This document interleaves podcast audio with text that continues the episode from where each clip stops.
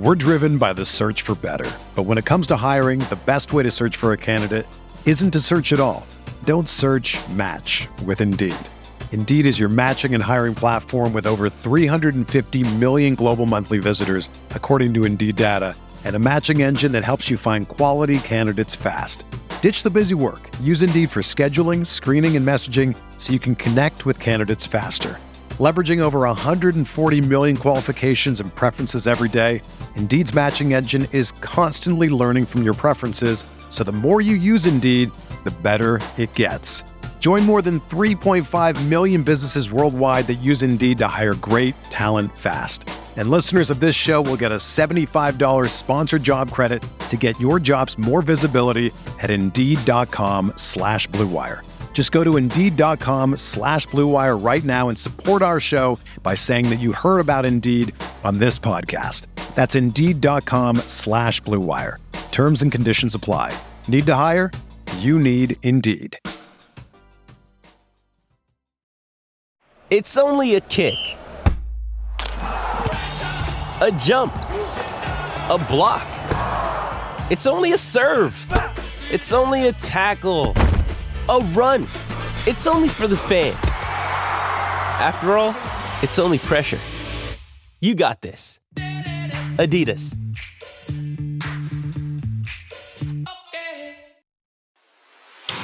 Welcome to the Mile High Huddle podcast with your football priests, Chad Jensen and Zack Kelberman. Remember, Broncos country is not a geographic location, it's a state of being.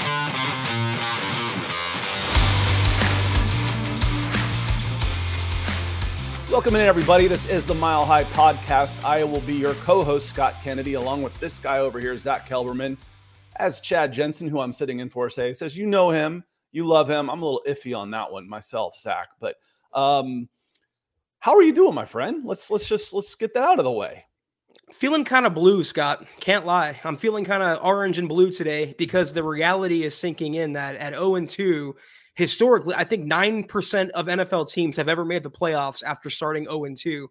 So I was very fired up last night, but still a little optimistic they can turn it around. Going into that game against Miami, though, if they lose that, the season really is over. And I just, I really can't believe we're back here so soon on September 18th talking about tanking and Caleb Williams and blowing it all up. It's, who to trade, who to sell. Yeah, it's very sobering. Yeah, and and uh, what's interesting, and this is the part that's that's really hard to believe. It's like, well, it's just two games, y'all. You could turn it around. It is, but Zack, pop quiz, hot shot. Speed, great movie. Uh, I've heard you do that one, so I knew you knew it. Um, who's got the number one overall pick right now, and why? I think the Broncos have the. The Broncos are sitting in pole pick. position at number one because their strength of schedule so far has been the easiest in the National Football League. Not helping, Scott. Not That's helping. what's sobering. It's like, okay, it's 0 2, new team, new system. It's like, yeah, but man, you needed to come out of this. Here's the thing, though if there was ever a, a week three must win game, you go into Miami and beat the Dolphins, the first two weeks are flush. They're gone. It is a whole new start, and everybody's on top of mile high. Everybody's mile high again. It's just the odds of that happening feel so remote that your hopes aren't there. But the thing is, we've talked about this offense, and we'll get into where we got this quote from. But the number it's the number one offense in the NFL per possession. It's uh it's the defense that has been letting this team down. And at times the defense has been okay. And the offense hasn't been able to finish drives when they've needed to. It's like if it all comes together, yeah, but what if it all falls apart? But if it all comes together, you can beat the Dolphins. But that's just a big if, Zack. But if you do, it's a new season. Can I hear you say that one more time? If you do. No, no, no, no, no, no, no. The Broncos have the what? the number one scoring mm-hmm. offense per possession mm-hmm. in the entire NFL, according to Rex Ryan. I haven't confirmed that myself. I believe him. I do. I believe him. I, I, do think in EPA, the Broncos are number one as well. I mean, there are cold hard stats that prove that Sean Payton's offense is working, and it's it's really not the offense's issue as to why they're 0 2. Um, But yeah, you're right. They beat Miami. It's a new season. One and two, still a, a, a, law, a deep hole to get out of. But the momentum, we talked about that last night a lot. The momentum the Broncos would uh, create from that upset. They're seven point road dogs right now in that game. They go into Miami, road game, early afternoon, East Coast, one o'clock kickoff Eastern. They go in there and they beat Tua and they beat Vic Fangio, who runs their defense now. Game on. But and they, I have to see it to believe it, Scott. Yeah, it's it's a show me at this point. It's like, oh, you fool me once, even you get me up 21 to 3. Oh my god, it's on. Yeah. I want to use an expletive there to, you know, it reminds with kind of rhymes with meet the Fockers uh, of what what you make us feel like when you do that and you're 21 to 3 and everything's flying to just yank the rug. I can't tell you how many times I've posted Lucy and Charlie Brown talking about various Atlanta sports teams and their choke jobs you know, you, you get them up, but you know who helps lift us up every week, all the time? Sam Bam coming in with a big super. Thank Great you, to see you, Sam Bam. Hope you are doing well. He says, Hey guys, I'm finally fully convinced the Broncos sold their souls for Super Bowl 50. I just don't get it. I feel like they have been a broken record ever since Super Bowl 50. I'm done with getting my hopes up early from now on. For now on, go Broncos. Yeah, it's hard though. I mean, hope is what makes the world go round. It's what makes you get out of bed in the morning. I name my my daughter's middle name is Hope. That's how important it is to me. Uh, I was a Greek mythology buff. When Pandora's box was opened, the only thing that did not get out was hope, because if hope had escaped, hope was lost, humanity would have been doomed. Mm. Hope is important. It's it's what gets us going. But God, it's the hope that kills too, isn't it, Sam? What do you think, uh, Zach? You did it this time. I'm I'm in the clear. I got halfway. First time, halfway. I didn't know that about Hope. That's actually pretty interesting. So, mm-hmm. along with a, a football discussion, it's also a history lesson on the MHH podcast. I'm absolutely here for it. But Sam, I, I fully agree with you. You know, putting my fan hat on when it comes to the Broncos, which I don't like doing a lot. I like to be objective. It is crushing. We all got over the collective mess that was 2022 with Hackett, and we were all reinvigorated, rejuvenated with Sean Payton, Russell Wilson. First game was a stinker. We said, okay, well, they can come back and beat the Commanders week two. They're home. They should win this game. And what do they do? They have a devastating collapse against a team they should have beaten. So I'm there with you now. I'm not going to talk so much crap on social media until the Broncos give me a reason to. And you're right. You said it, Scott. They're show me from now on, not tell me. Yeah, that's that's the um, trenches, trenches, trenches, and the show me is the, the, the heart of the Broncos for breakfast podcast. Nick and I are both kind of skeptical uh, at heart. You're gonna have to show me. Um, but it, it was, I mean, from a team building point of view, from a general manager point of view, I'm like, I'll be really intrigued to cover this team if things go in the tank. But I'm I'm happy for y'all. I, I mean, I, I don't particularly care what the Broncos do, but I care about this community and I care about a lot of the people in this chat, and I know how much it means to y'all. So I'm when when they're flying, I'm flying for y'all. Um, so want to say hello to some more folks that have come in. Uh, Duke Rose coming in. He says, "Hey, the way Rex was talking this morning, it seemed like he wanted the Broncos defensive coordinator job." Uh, he he was. I'm not sure what show he was on. I was just just looking at it. Um, but he went and said they that he they had the number one scoring offense per possession in the NFL. It's the defense letting them down. And if I was there, they would have had the number one defense. Ooh, we had a question last night. Zack, was whose choice was it to not have Rex Ryan? Doesn't sound to me like it was Rex Ryan's choice, Zack, because I had said, you know, one of the possibilities could be that, hey, he was just trying to get a better raise for his renegotiate his TV contract. So, hey, I'm going to go back into coaching. Oh, you want to pay me more money? Great. No, I didn't get that feeling this time, Zack. No, he was serious. And I, am going to read, I think it was on uh, Get Up this morning on ESPN, whatever. Uh, Rex Ryan said, and I quote here, their defense is supposed to be number one in the league. If I was going to be the coordinator, I don't know what the hell it's doing now. That's who's letting this team down. It's their defense, it's not the offense. I repeat, it's their defense, it's not the offense. And this is coming from someone in Rex Ryan who's had multiple top 10 defenses throughout his coaching tenure, unlike VJ, whose highest rank was 12th or 13th, and that was at his absolute best. So it sounds like absolutely Rex Ryan really did want the Broncos job. He wanted to work with Sean Payton, but Sean Payton, for whatever reason, looked elsewhere. He wanted Vic Fangio to come back. That didn't work out. He wanted VJ to come back. That did work out. But I think it was his first major fatal error as Broncos coach is going major back to VJ as DC. A salute to major fatal error. Um, I, I think why he's running his mouth is why the reason he doesn't have the job. Listen, we all know it's way more fun to be there live for Denver Broncos football. And when you need tickets, Ticketmaster's got you covered. As the official marketplace of the Denver Broncos and the NFL, Ticketmaster gives you more ways to find your perfect seat with a wide selection of tickets available for every game. And if your plans change, Ticketmaster gives you more flexibility to sell or transfer your tickets. Plus, mobile tickets make getting in on game day a breeze. And you can even customize your Ticketmaster app to rep your team's colors, that beautiful orange and blue. Find tickets today at ticketmaster.com slash Denver Broncos. We're driven by the search for better. But when it comes to hiring, the best way to search for a candidate isn't to search at all. Don't search match with Indeed.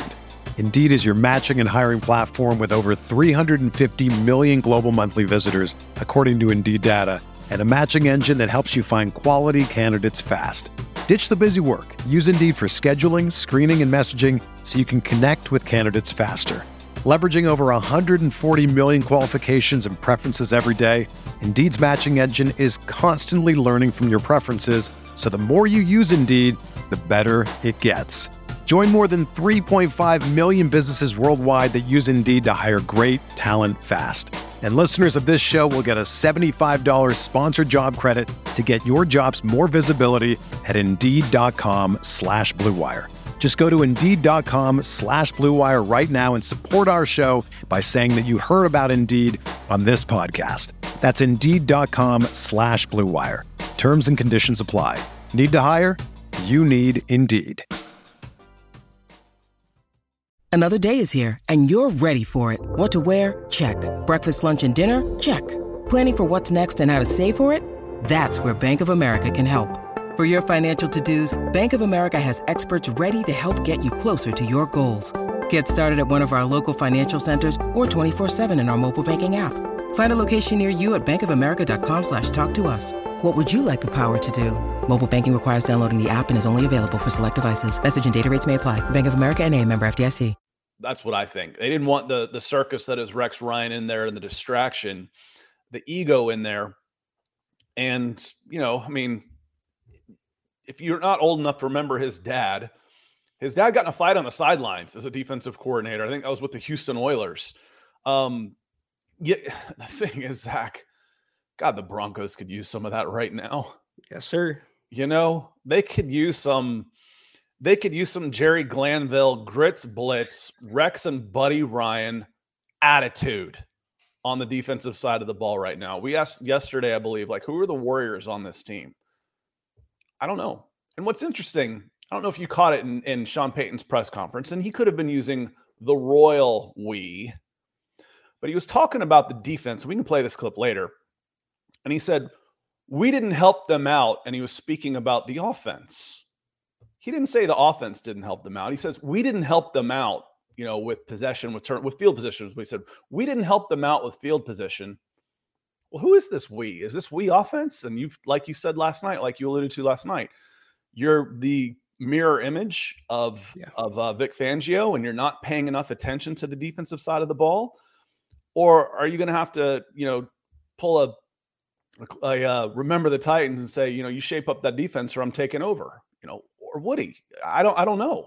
It's something's got to be done, and he was pretty pissed yesterday. And Zack, I, I, I want to play that clip yeah. Um, of him talking about the the defense when he was asked, "What did you think?" and it was pretty obvious that he uh, he wasn't happy. He he came out and said it was poor, and then listen for the "we didn't help them out" and think what you have to say, what what what you read into that.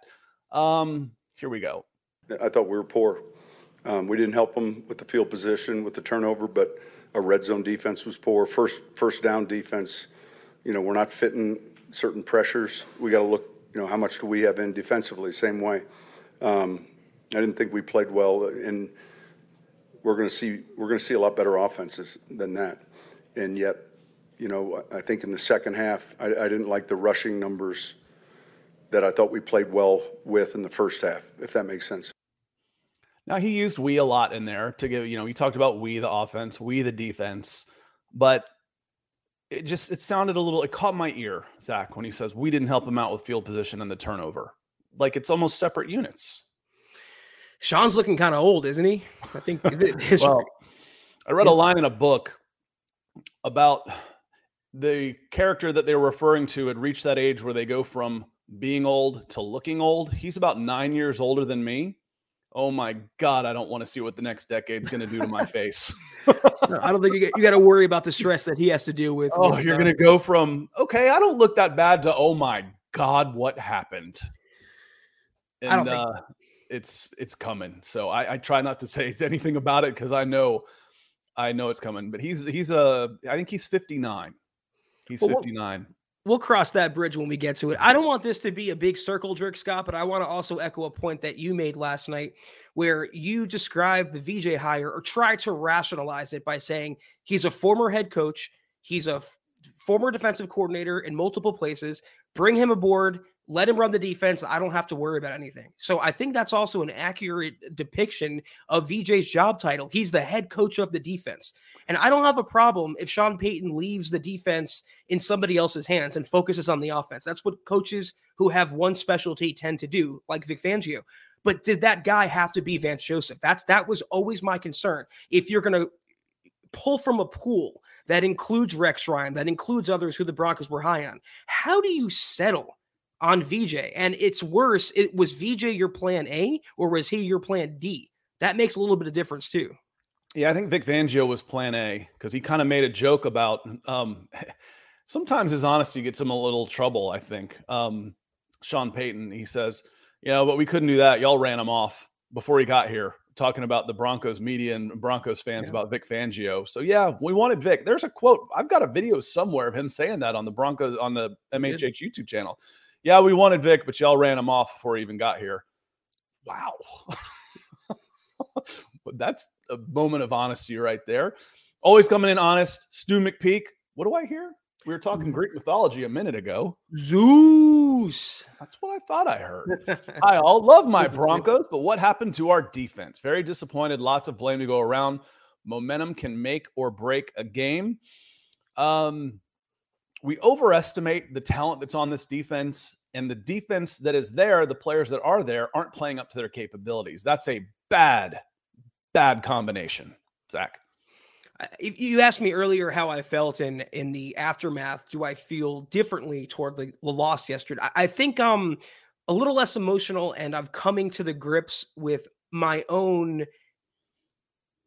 realization that the Broncos' talent level. The stages of denial and loss is uh, acceptance.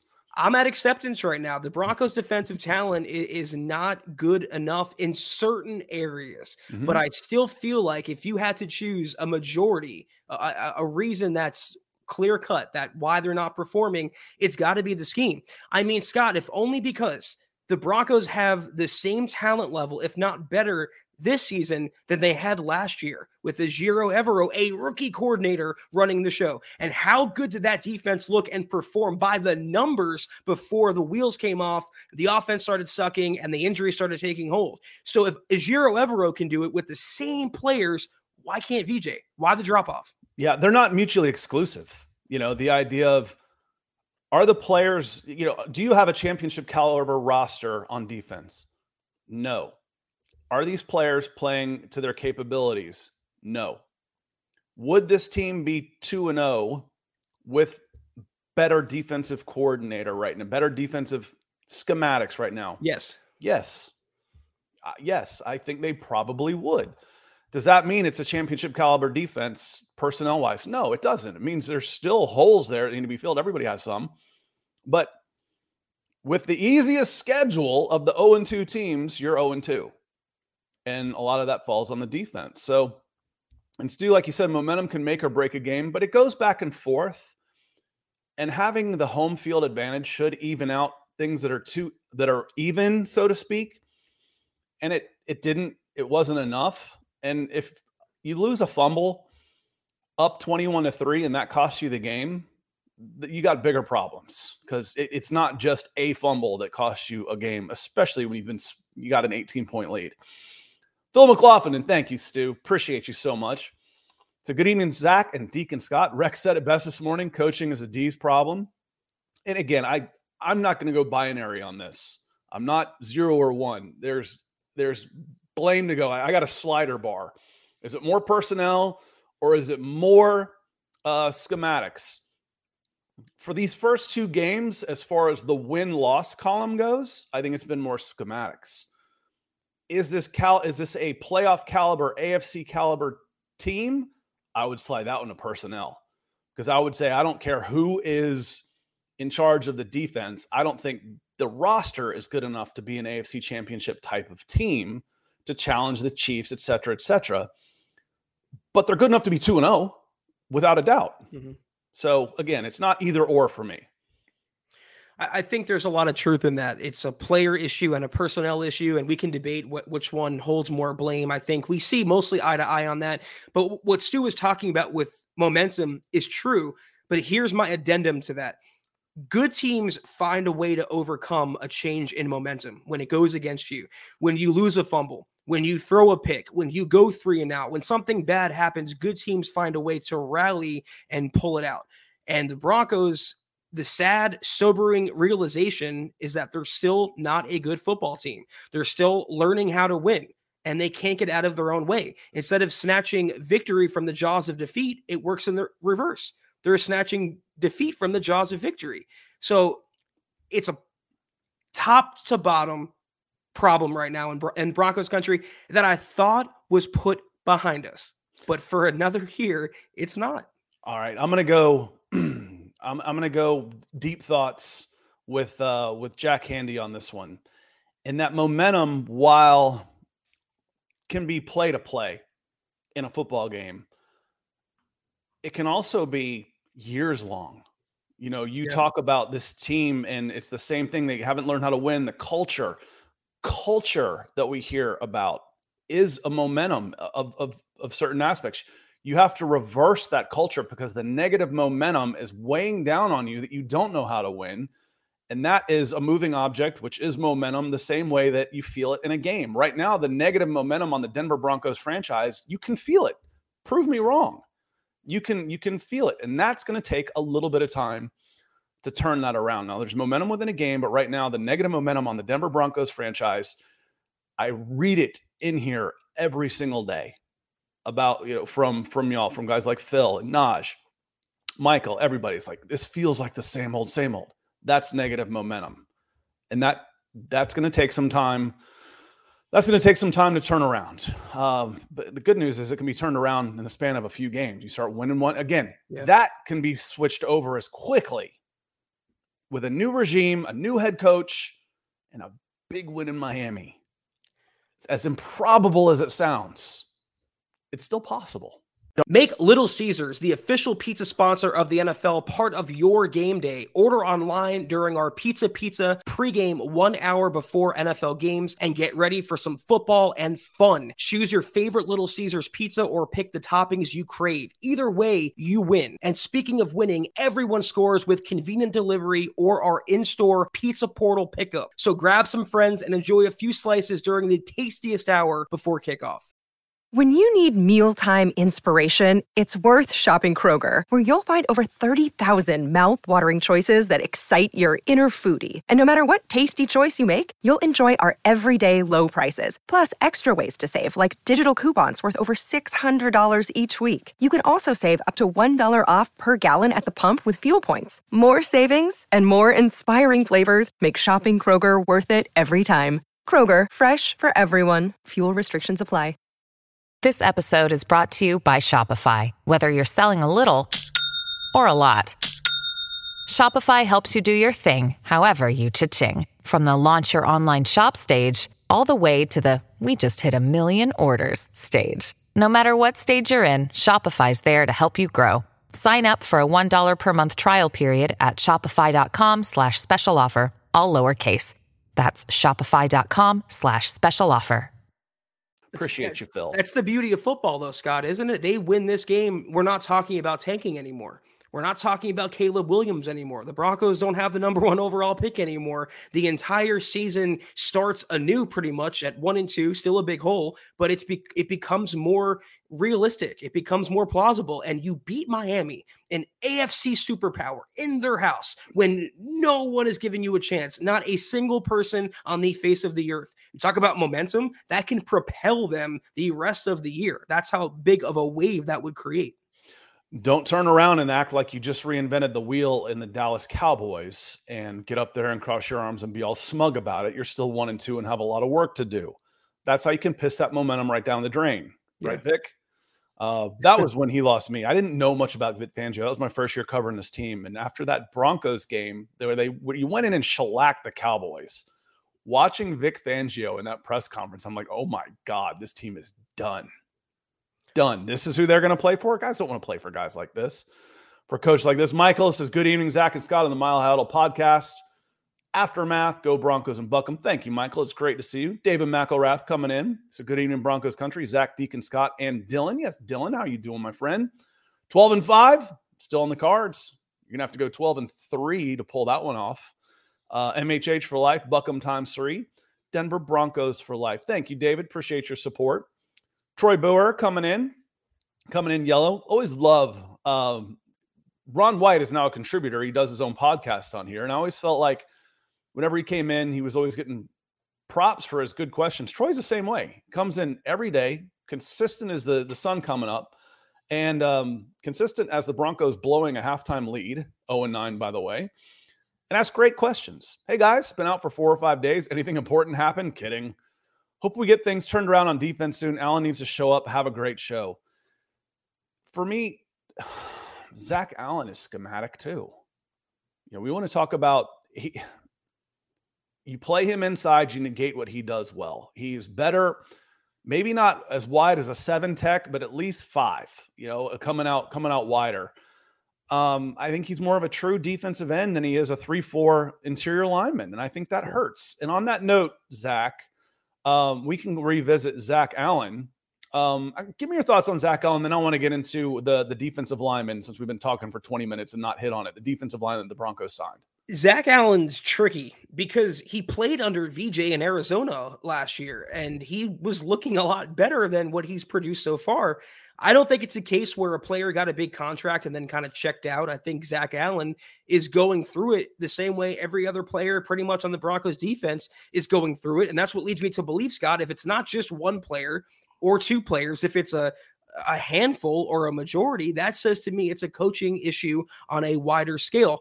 I don't want to be hypocritical though, because I've said multiple times, I said it on uh, Sunday's podcast at some point because it's not overall a talent deficiency issue. There's enough talent where they could not allow 35 points to mm-hmm. Washington or get Sam Howell or Jimmy Garoppolo off the field. At some point, these guys, the Pro Bowlers, the All Pros, the veterans, the highly paid players the Broncos are counting on, they have to win on one on one. They have to just beat their man across his face and make a play. Mm-hmm. And I criticize, of course, I'm criticizing VJ on a grand scale, but Zach Allen is getting paid a lot of money to produce like a mini JJ Watt. That's the only thing we've heard all offseason is that he's a mini JJ Watt, play with him in Arizona, and he's not doing squat. So at some point, him, like everyone else on the defense, just has to nut up and make a freaking play. You know what I saw in obvious pass rushing situations? I saw a five man front the edges coming in on the tackles and getting stood up with with not a ton of pass rush, except for the first series, not being able to beat their guys one on one, and then your three down linemen going against interior linemen. I'd really like to see Zach Allen against tackles more often, um, just a little bit out, a little bit farther out wide. Um, the the uh, the Broncos did bring in a uh, a new player signed to the 53 man active roster. Uh, what can you tell us about Mr. Perkins?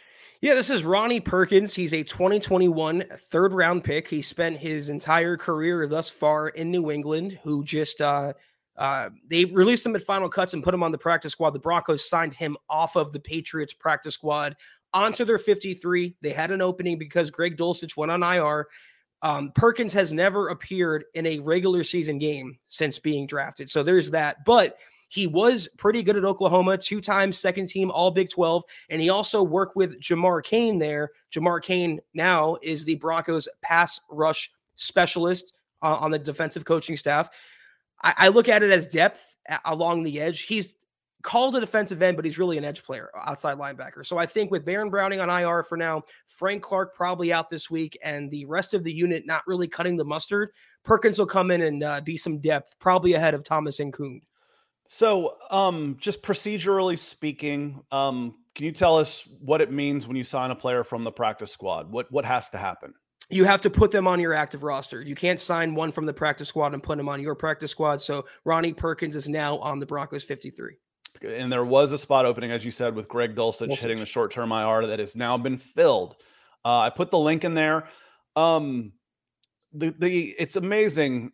Now there's there's obviously rules to there's exceptions to every rule, but I went and looked up his combine numbers. Uh, I wanted to see what they were. I'm like, okay, well those are fairly pedestrian.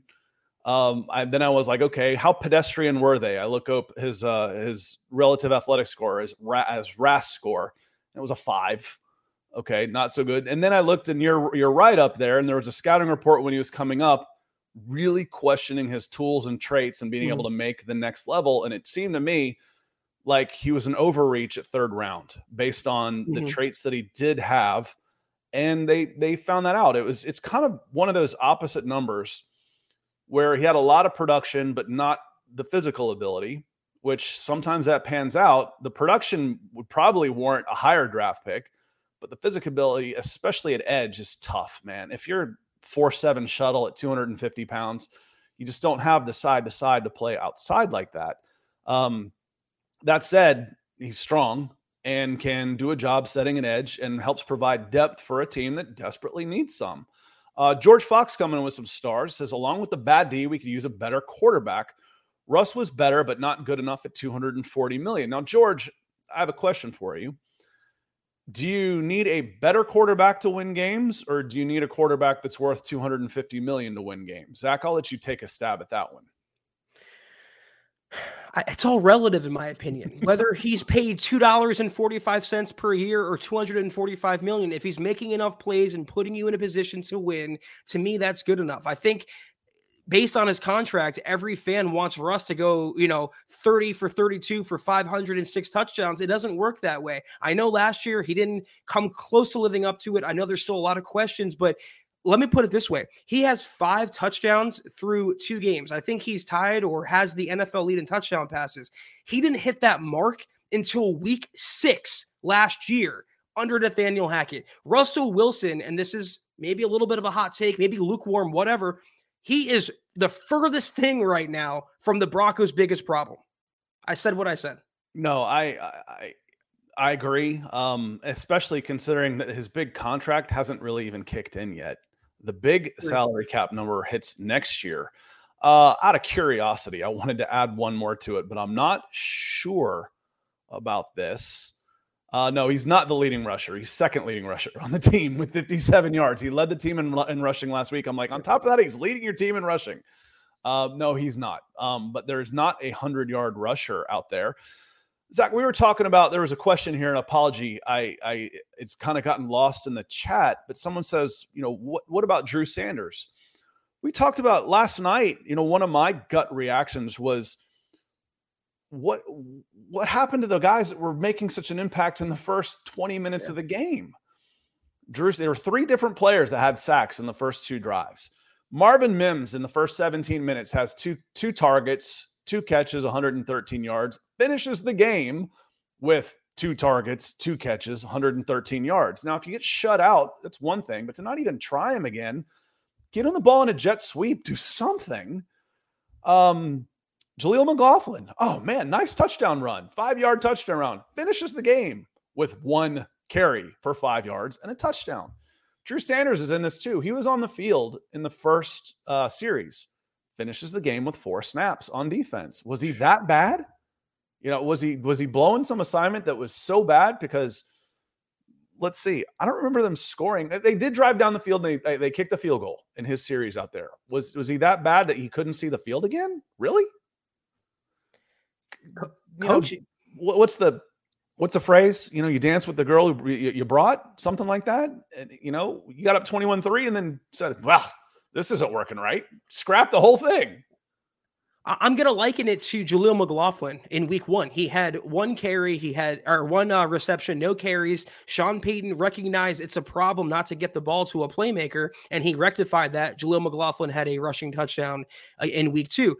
That's the issue with Drew Sanders. He wasn't used in week one. You spent a, a very high round pick on the guy. His first play in rookie minicamp was a freaking pick six off Ben DiNucci. You have eh, two dimensional linebackers in Josey Jewell and Alex Singleton. Drew Sanders is three dimensional. He can cover, very athletic, very dynamic. Yet you didn't give him more snaps. You didn't follow the same plan the offense followed. You didn't rectify the issue. That to me is coaching. Why would Drew Sanders need to be riding the bench?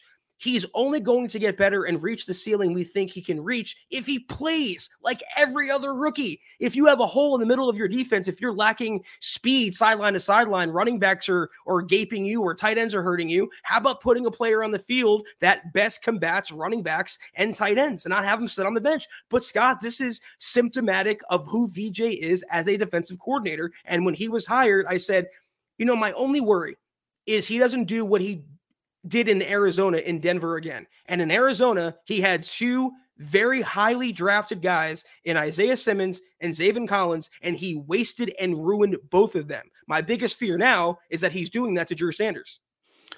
Can't even use the lack of opportunity as an excuse. The Commanders ran 73 plays, man. They they they had the ball a ton. They ran a ton of plays. Uh, only two players. I think there were two players that got every snap on defense. Pat Surtain, three players. Damarri Mathis and Justin Simmons. That's to be expected. Um, Damarri Mathis might be a little bit of a surprise, but um, you expect Simmons, and usually you expect uh, Jewell and or Singleton to get all of those snaps too. But Singleton was actually subbed out a lot in that game. I didn't remember him getting hurt, but he only had 47 snaps. He usually has 73 of 73. So again, there was opportunity to get Drew Sanders involved in the game. And I don't think you always need two like like. We call them in, in, in, international soccer, you say a like for like replacement, meaning one guy gets tired, I'm bringing in a guy that's just like him. Singleton and Jewell are very similar. Oh, they're heady, they're smart, they're, you know, they, they make good tackles, they make good reads. I don't need necessarily two of those guys in the middle. I can have Singleton or Jewell help Sanders get an idea of what's coming, what's what's what's on where to be, help coach him up on the field. So I agree, George. Um, I, about the uh, got into Sanders of this, but about the the D says Russ was better, but not good enough at 245 million. And I'm not sure he's ever gonna be. Is is the problem? So therefore, you're you're judging Russell Wilson against an unfair at this point grading scale. Um, that's a lot of money. It's a it's a harsh judgment. He's been pretty damn good overall. Um, Mike Reno coming in with some stars. Appreciate you, Mike. We're talking about why didn't Rex Ryan get hired? He says, I think he didn't bring in Rex because he talked too much crap about Wilson. I think that's just a a symptom, not a cause. The cause is the gigantic ego and the motor mouth. Mm-hmm. Oh, and he just also happened to say this. I, I think I just think he didn't want the circus, the the circus that would come with Rex Ryan, though unless it turns around, you know, it how much worse could it be? You know, when when you're talking about the way things are going now, I'd I'd like to have a couple dubs in a circus and then part ways. You know, he's sure he's going to say a couple things that might embarrass you and cause some tension in the team. This this team could use some tension. They could use some guys to be a little uncomfortable. Zach, you talked about ego, and I think it's also Sean Payton loving to be the the the big shot in the room at all times and you bring aboard a person as bombacious as Rex Ryan, who has his own career, his own resume, his own accomplishments, suddenly Sean Payton's not the only big shot in the room. So I, think he wanted someone a little more subordinate to him, a little more submissive, and that would be Vance Joseph. But you, you cut off your nose to spite your face because if you just put your ego aside, you could be 2 and 0 right now. And, Alejandro Milan is ready to uh, to make a move right now. He said the Broncos go 0 5 or worse because of the defense, fire Vance and start a rebuild. I, I don't think anything happens with France with France with Vance Joseph midseason. Um, this defense is regressing. By the way, you guys rock. Thank you, sir. Appreciate you. Um, Ethan, the DWI guys, has been you know pounding the personnel, personnel, personnel. Um, with you know firing Vance and start a rebuild, this defense is regressing and uh, the rebuild would start next year for sure. And and uh, just getting into the discussion about scheme schmeme, are you know are your players good enough? And Phil, we'll we'll hit on this one here in a minute too. I see your your question that if your players, especially your high draft picks, are scheme specific, you've got the wrong guys. Um, I, I need guys that are scheme independent. Why? The Broncos have had three different three different defensive coordinators in the three years I've covered this team, and likely will be a fourth next year. I don't want to hear about scheme. I don't want to hear you got this player to fit this scheme because the schemes change year to year to year. I need players that can play. Uh, that's a whole other different discussion about team building that we can get into on another time. Um, but I wanted to follow up with Phil. Uh, appreciate you, Alejandro. He says, I got to kick back a little about the defensive talent. I feel there is enough talent when healthy and given time to develop, could be a top ranked D. Well, see, Phil, those are two different things. When healthy and given time to develop. Let me translate that for you. They're not good enough yet. The guys that are out there aren't good enough. They might be one day, but they're not now. That's a translation for you. You just agreed with me. You didn't realize you, you didn't realize it. It's Kaley Cuoco for Priceline. Ready to go to your happy place for a happy price? Well, why didn't you say so? Just download the Priceline app right now and save up to 60% on hotels. So, whether it's Cousin Kevin's Kazoo concert in Kansas City, go Kevin, or Becky's Bachelorette Bash in Bermuda, you never have to miss a trip ever again. So, download the Priceline app today. Your savings are waiting.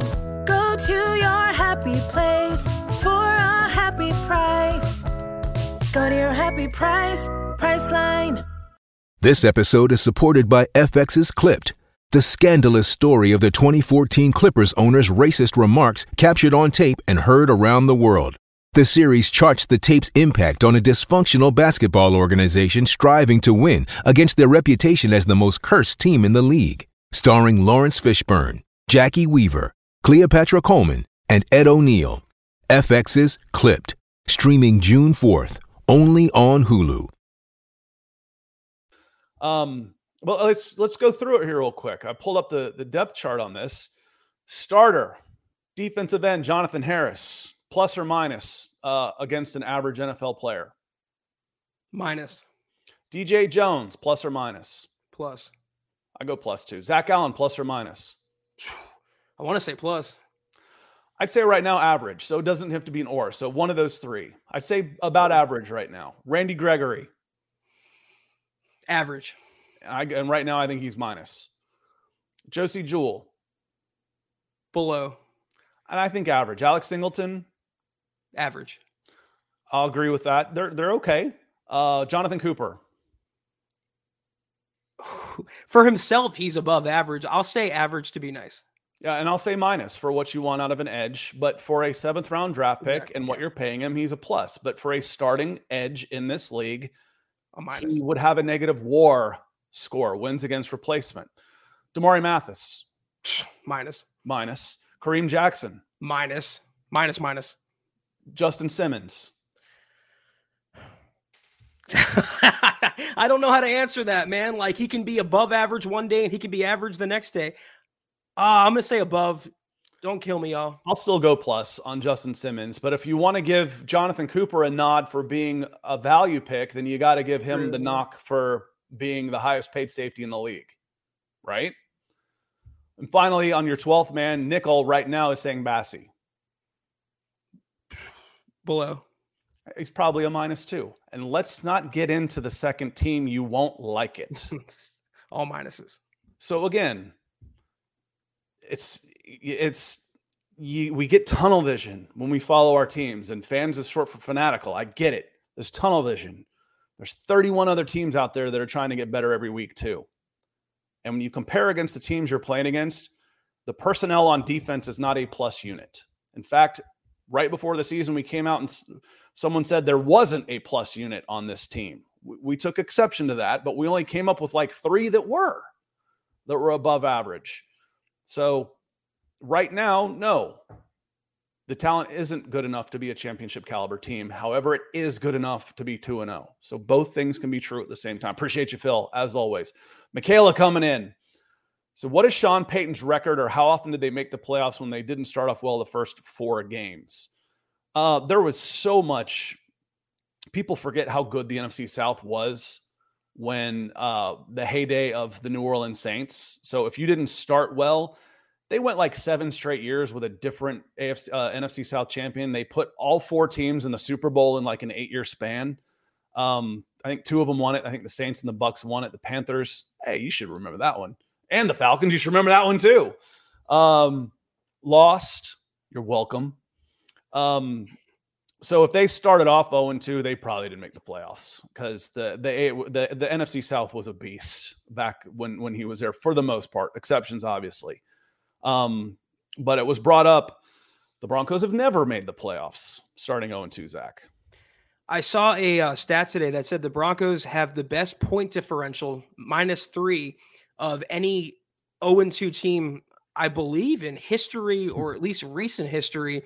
And the second team on that list was pretty sure the Bucks, the 2013 Bucks, something like that. They finished the year 4 and 12. Not saying the Broncos are going to finish with that, but when you start 0 2, historically, it's such a big hole to climb out of. And especially when you're 0 2 against two of your easiest, quote unquote, opponents that you'll see all year. So Sean Payton has historically, you know, in, in, New Orleans started it off a little slowly before getting going. But if you're holding on hope for a wild card berth, if you're holding on hope for 12 and 5 or 11 and 6, I would maybe breathe, not hold your breath. Well, the good news is you've got more games. Game, you have a more games. 17 makes a difference, and you've got more. You've got more uh, spots open in the playoffs. So some of those have never, will never. Those will change because the the structure has changed. Um, you know, they, they changed the rules on us, y'all. Um, no asterisks on this, uh, you know, 61 home runs. Uh, Ronnie Ray, appreciate you coming in. Good to see you. He says, Good evening, Broncos country. Zach and Scott. Tanking shouldn't even be in our vocabulary. Our history, culture, and sheer love for our team says that we're better than that. Uh, hashtag BuckEm, hashtag Broncos for life. Uh, and, and I agree. And I don't think you are. Again, when I was watching the Arizona Cardinals jump out to a 28 0 lead and throw it away, I'm like, oh, yeah, someone got the memo down to the coaching staff that their goal is to be 0 17 this year. I, that's not the case here. That's not the case with the Broncos. They just blew a game.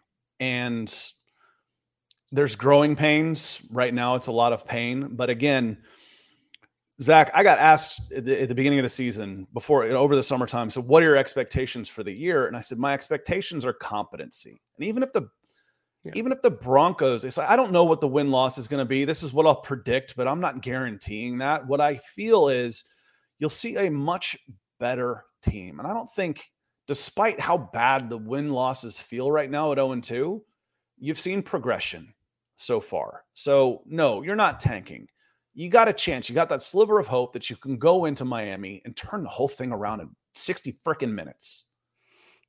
We got kind of a uh, con- conspiratorial question yesterday uh, where the Broncos all along showcasing Russ only to trade him away and start the rebuild with the quarterback that Payton wants. No, and I don't think tanking is part of the plan or part of the script, as it were, in Denver either. These are very proud players who've unfortunately gotten accustomed to losing and not making the playoffs and they were really banking on that changing this year but i don't want to talk in the past tense too much scott because as you just talked about they win in miami which is it's not impossible they're not the hmm. 85 Bears, and even the 85 Bears have their weaknesses as well. If you watch the Patriots game last night, the Patriots and Dolphins, Mac Jones and company had a chance to come back and steal that game. They didn't do it, but Miami is far from infallible.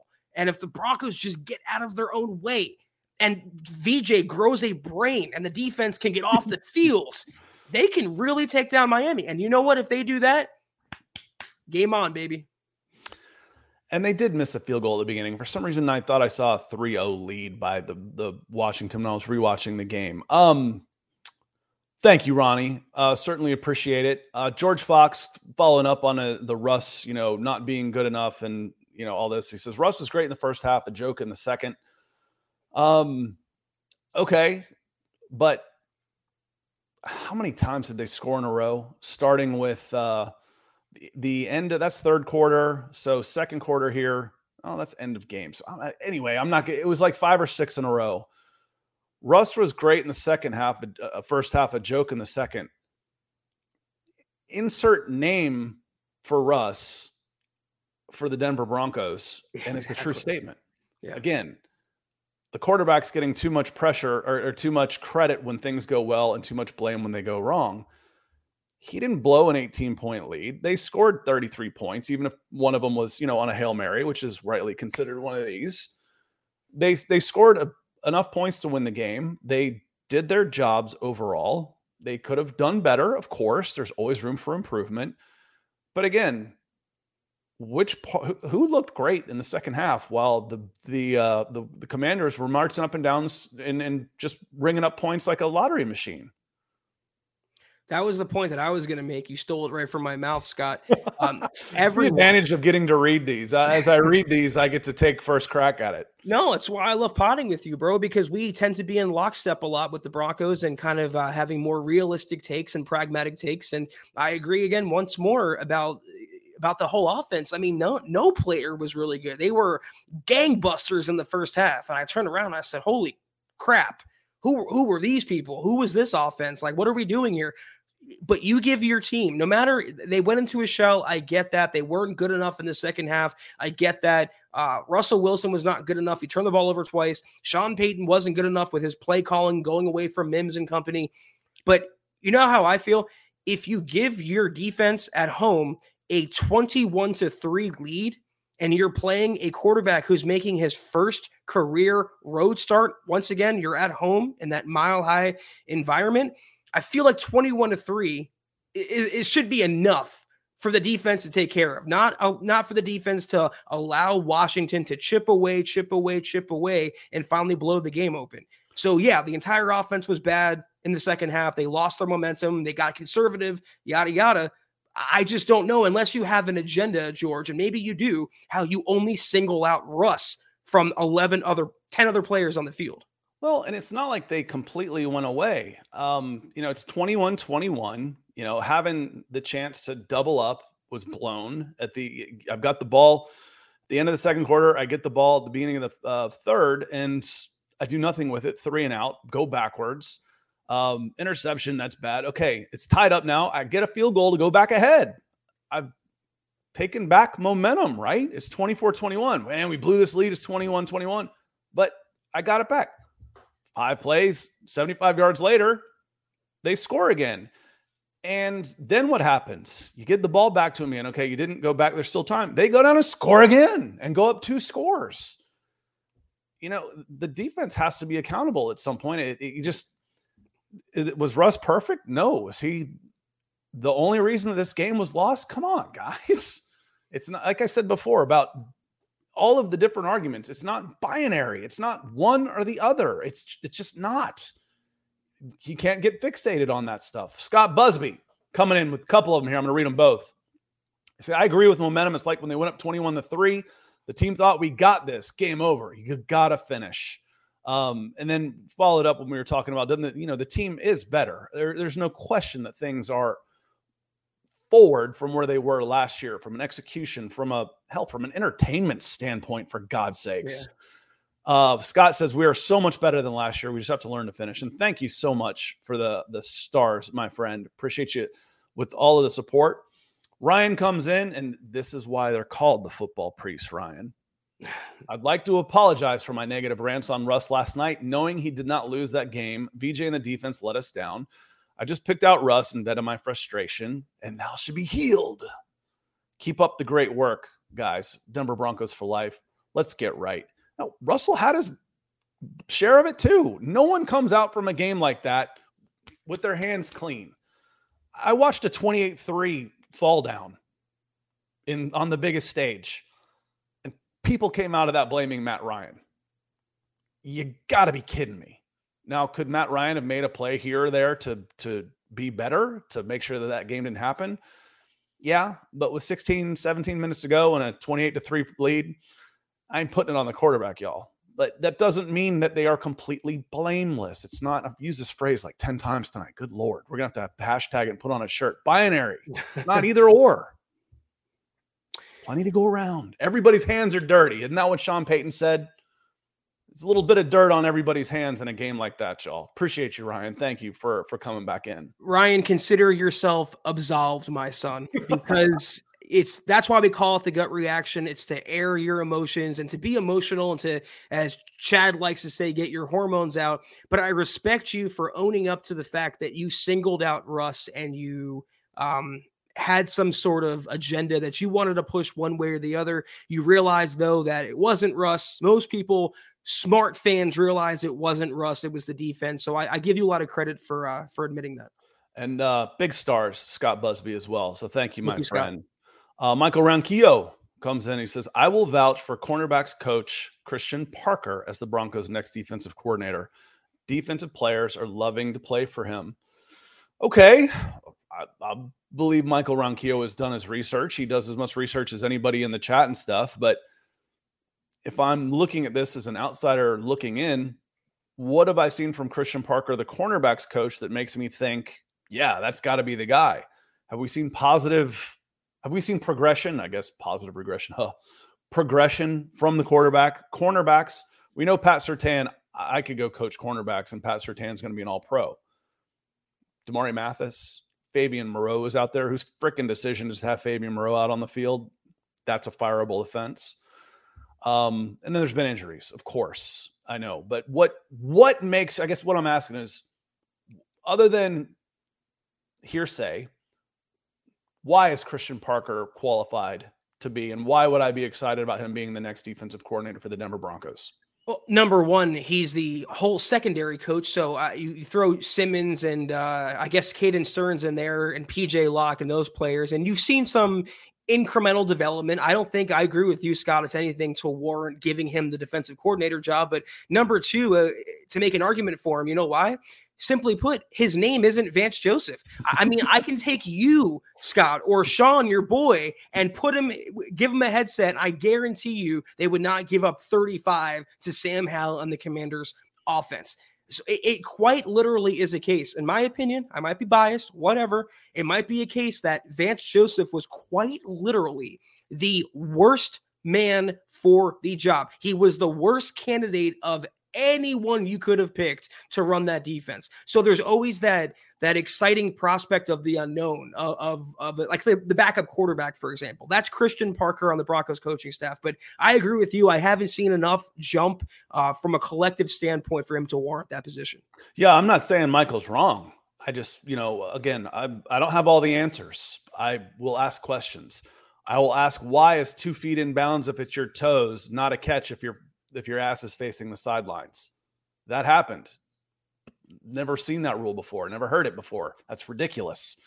Um, if you were watching Packers Falcons, I learned something. I don't have all the answers, so I, I want to know. I'm not making any accusations, Michael, as you know, just for everybody else out there. Um, you've said bias a couple of times, and it reminds me of one of my favorite phrases that I coined when I was doing scouting, and we'll still do it all the time. You used it earlier talking about um, uh, Rex Ryan, you know, and he's got actually I use it in my head because I want to use this phrase when he's talking about the Broncos defense. He's incredibly biased because he got passed over for the job, so he's a little bit, you know, spurned. Doesn't mean he's wrong. Everybody's biased. And what makes our personalities, what makes us who we are, and unbiased does not exist. Recognizing your bias and trying to compensate for it is something else he's incredibly biased. He's pissed off he didn't get the job. Doesn't mean he's wrong. Um, and you know, we were biased against. I wasn't necessarily. I say we, the royal we. We're biased against Vance Joseph when he got the job based on past interactions and past history. Biased, influence, created an opinion of Vance Joseph. Didn't mean we were wrong. Didn't mean we were wrong.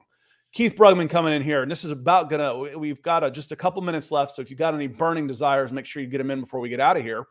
Uh, but Keith comes in. He says, "Can I just say that Zach and Scott is a killer pairing on MHH? Appreciate the knowledge, gentlemen. We love doing it. Um, I, I don't want to speak for Zach. I have a blast when I pod when I get to guest on the Every MHH time. shows with Zach and Chad. I have a, I have a great time on the show. So I appreciate y'all having me. You can absolutely speak for me, Scott. Like I just said, I love podcasting with you. It's it's always a great conversation, and like I said, we we tend to see eye to eye, and it's good to be in lockstep and hopefully change some people's minds out there and get you thinking a little more objectively. Uh, George Fox had one more in there, just kind of. St- I, I can't find it here, George. I apologize. I'm just gonna have to read it. Here it is.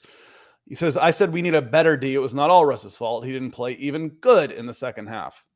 Again, insert name. I'm gonna I'm gonna I'm gonna put up the uh, the Price is Right dollar wheel up there, and I'm gonna put Broncos names on that. And I'm gonna spin it. Zach Allen. I said we need a better D. It was not all Zach Allen's fault. He didn't even play good in the second half. Should I spin it again? Because I'm not going to be wrong. Keep Pat spinning. Surtain, maybe. If you hit the, the dollar sign, you go ding, ding, ding, ding, ding, you hit Pat Surtain. You didn't get one wrong. That might be about it. But otherwise, the Broncos played like ass in the second half. That's how you enter you're from mid second quarter on. That's how you blow a 21 to 3 lead. So I'm not saying that Russell didn't play great. I'm not saying he didn't play bad. I'm just saying he wasn't alone, man. He wasn't alone out there. It's easier to name who actually played good for the Broncos, especially on offense yesterday. It'd be fun going through the PFF and be able to sort by half. Well, there's a, I might tag them on that. Say, listen, can I go first half, second half on this? You give grades, and I know you are, you are um, just because you know I call it a seat of the pants analytics. I know what my eyes are telling me. I, I like to put some numbers next to it. PFF numbers, Zack. Who are the two worst graded players on offense? I know the best one. I I, I didn't see the uh the the McGlinchey. He's got to be on the bottom. That's one. one. Bolles. Bolles. That's. How'd I know?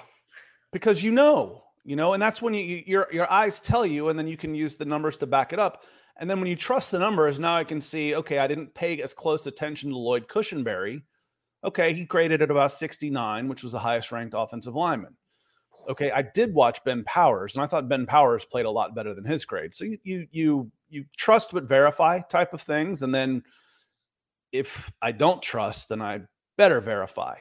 Um, oh God, that that holding penalty on Ben Powers that right before the fumble that happened. My Yeah. God.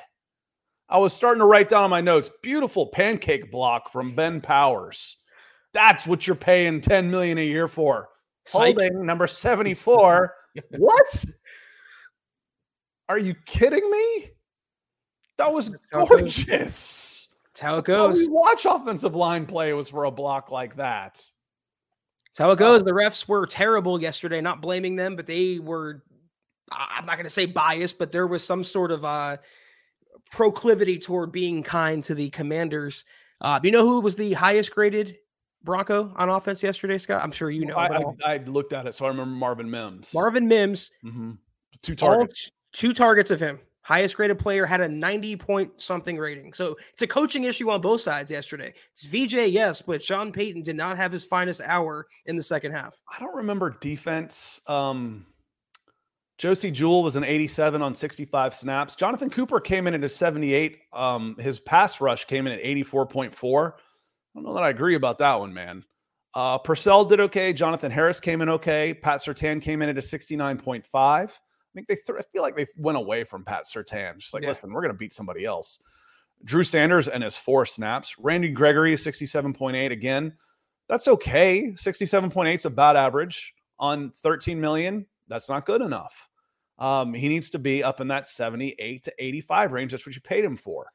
Um, and after that, it's it gets yellow and and red. Very last one, eight plays. How do you how do you have such a negative impact on a game at cornerback on eight plays? He played eight plays, gave up two first down on holding plays. Fabian Moreau. I won't say Fabian Moreau anymore unless it's to say Fabian Moreau is no longer with the Denver Broncos. I've made my point on him. MKT Medhead, $5 super chat coming in with a super sticker. Thank you, my friend. Uh, feels like a newer name, or at least one I don't recognize as much. So welcome, Welcome. in. Um, and you might be new to me. So it's good to see you. Good to meet you if, if uh, haven't gotten to do that before. Somebody who's going to get us out of here tonight, who is always on our side, was Michael Ranquillo. He says, Great show tonight, Zack and Scott on the Mile High Huddle podcast aftermath, the day after. Go Broncos and BuckEm with Zack. You get us out of here, man. I'm getting tired. Yeah, I got you. We got one more from Cody Dub at the uh, 11th hour, $2 super. Thank you, Cody. Cody says rookies that look good and got pulled. That's BS. Like I said, you know, with I talked about Marvin Mims. I love Sean Payton. Uh, the offense is is looking so much better. Certainly not the the weakness of the team anymore, but he got away from, like you said, the, the girl that took him to the dance or whatever the expression is. He got away from you his strengths. Who, you dance with who brung you? He, he wasn't dancing. He was sitting in the corner watching, and he can't do that. He has to just keep dancing, keep cutting cutting up a rug, and not take your players out that had got you to that point. So, Cody, I tend to agree with what you're saying, but oh, sorry, we got Oh, one no, more. MKT came in with a super sticker and then a comment. And I wanted to make sure we read his comment before we Yeah. get out of here. MKT Medhead. All of Broncos country kept saying last year, RD is great. If Russ could only put up 20 plus points, we'd be good. Now Russ on the offense is starting to figure things out. Stop freaking hating on Russ. MKT, I don't know if you caught the episode last night. Scott, I said this to you. I was looking right at you when I said it. We would have killed this time last year to get this level of Russell Wilson. Still not Seattle Russ, maybe not $245 million Russ, but certainly what I was hoping for uh, would materialize is materializing now. Yep. And uh, with that note, Yeah, uh, Zack, why here. don't you? Uh, I think we're clear. We're Let's outta say here. goodnight to everybody. That was a tremendous episode of the MHH podcast. If you're not doing so, please follow us on Twitter at the MHH pod. You can follow the main account on Twitter at Mile High Huddle, Scott at Scout Kennedy, myself at Kelberman NFL, and Chad. Don't forget about him. He'll be back Thursday at Chad and Jensen. If you guys want some merch like we're always rocking, check it out right now, mhhmerch.com. Get yourself some BuckEm swag when you get a moment. And also give us a like at facebook.com slash mile high huddle pod. On Instagram, you can follow us at mile underscore high underscore huddle. And if you haven't, make sure you're leaving your football priest and our Deacon Scott a five star review for a chance to win some of that merch each and every single month. But if anything, y'all, please, please, please subscribe, like, and share this video and every video you see on the MHH channel. It really helps us grow and reach more Broncos fans just like you. Oh, I'm way off. That was Way me that time. I'm, I'm, I'm way off on that. I'll do Um, a just change up. Just a reminder, Nick will be back tomorrow with me on Broncos for breakfast. If you haven't gotten your fill, I get to interview Nick this time. It's you've heard enough from me, so I want to I want to hear what he has to say about everything. Uh, want to say thank you to our our super chat superstars, Sam coming in early, Duke Rose, Stu, David, Troy, Alejandro, Michaela, Ronnie, Ryan, and Cody. Thank you so much for coming in. And then I know we had Michael George coming in several times. Uh, Lawrence, Scott Busby coming with some big boy stars. Keith Brugman, thank you. Um, Michael again, George Fox again, and uh, I know Scott. I think that's a that's about everybody that came in. And Colby C. Collier. Um, and actually, I missed this one. So one more before we get out of here, Colby. So it seems like we're in preseason mode. Players getting one snap. Well, two. You know, they might get two. Um, and then playing one half and not the other. It's messy. Yeah, and and I remember. I know I didn't get that because that's a great comment. You know, it feels like preseason. Hey, great job, Marvin. We've seen all we need to see. Get All out. right, go, hit the showers and relax. Take the second half off. I I agree with you on that, Colby. That was a, a great comment. I think Drew Sanders and his four snaps would agree as well. We'll have to hope that's rectified in week three at Miami. But the MHH podcast is off until Thursday night. Chad will be back in the saddle. Scott, check him out tomorrow with Nick on Broncos for breakfast. Have a great rest of your Monday. Take care. And as always, go Broncos. Head on over to milehighhuddle.com for all things Broncos.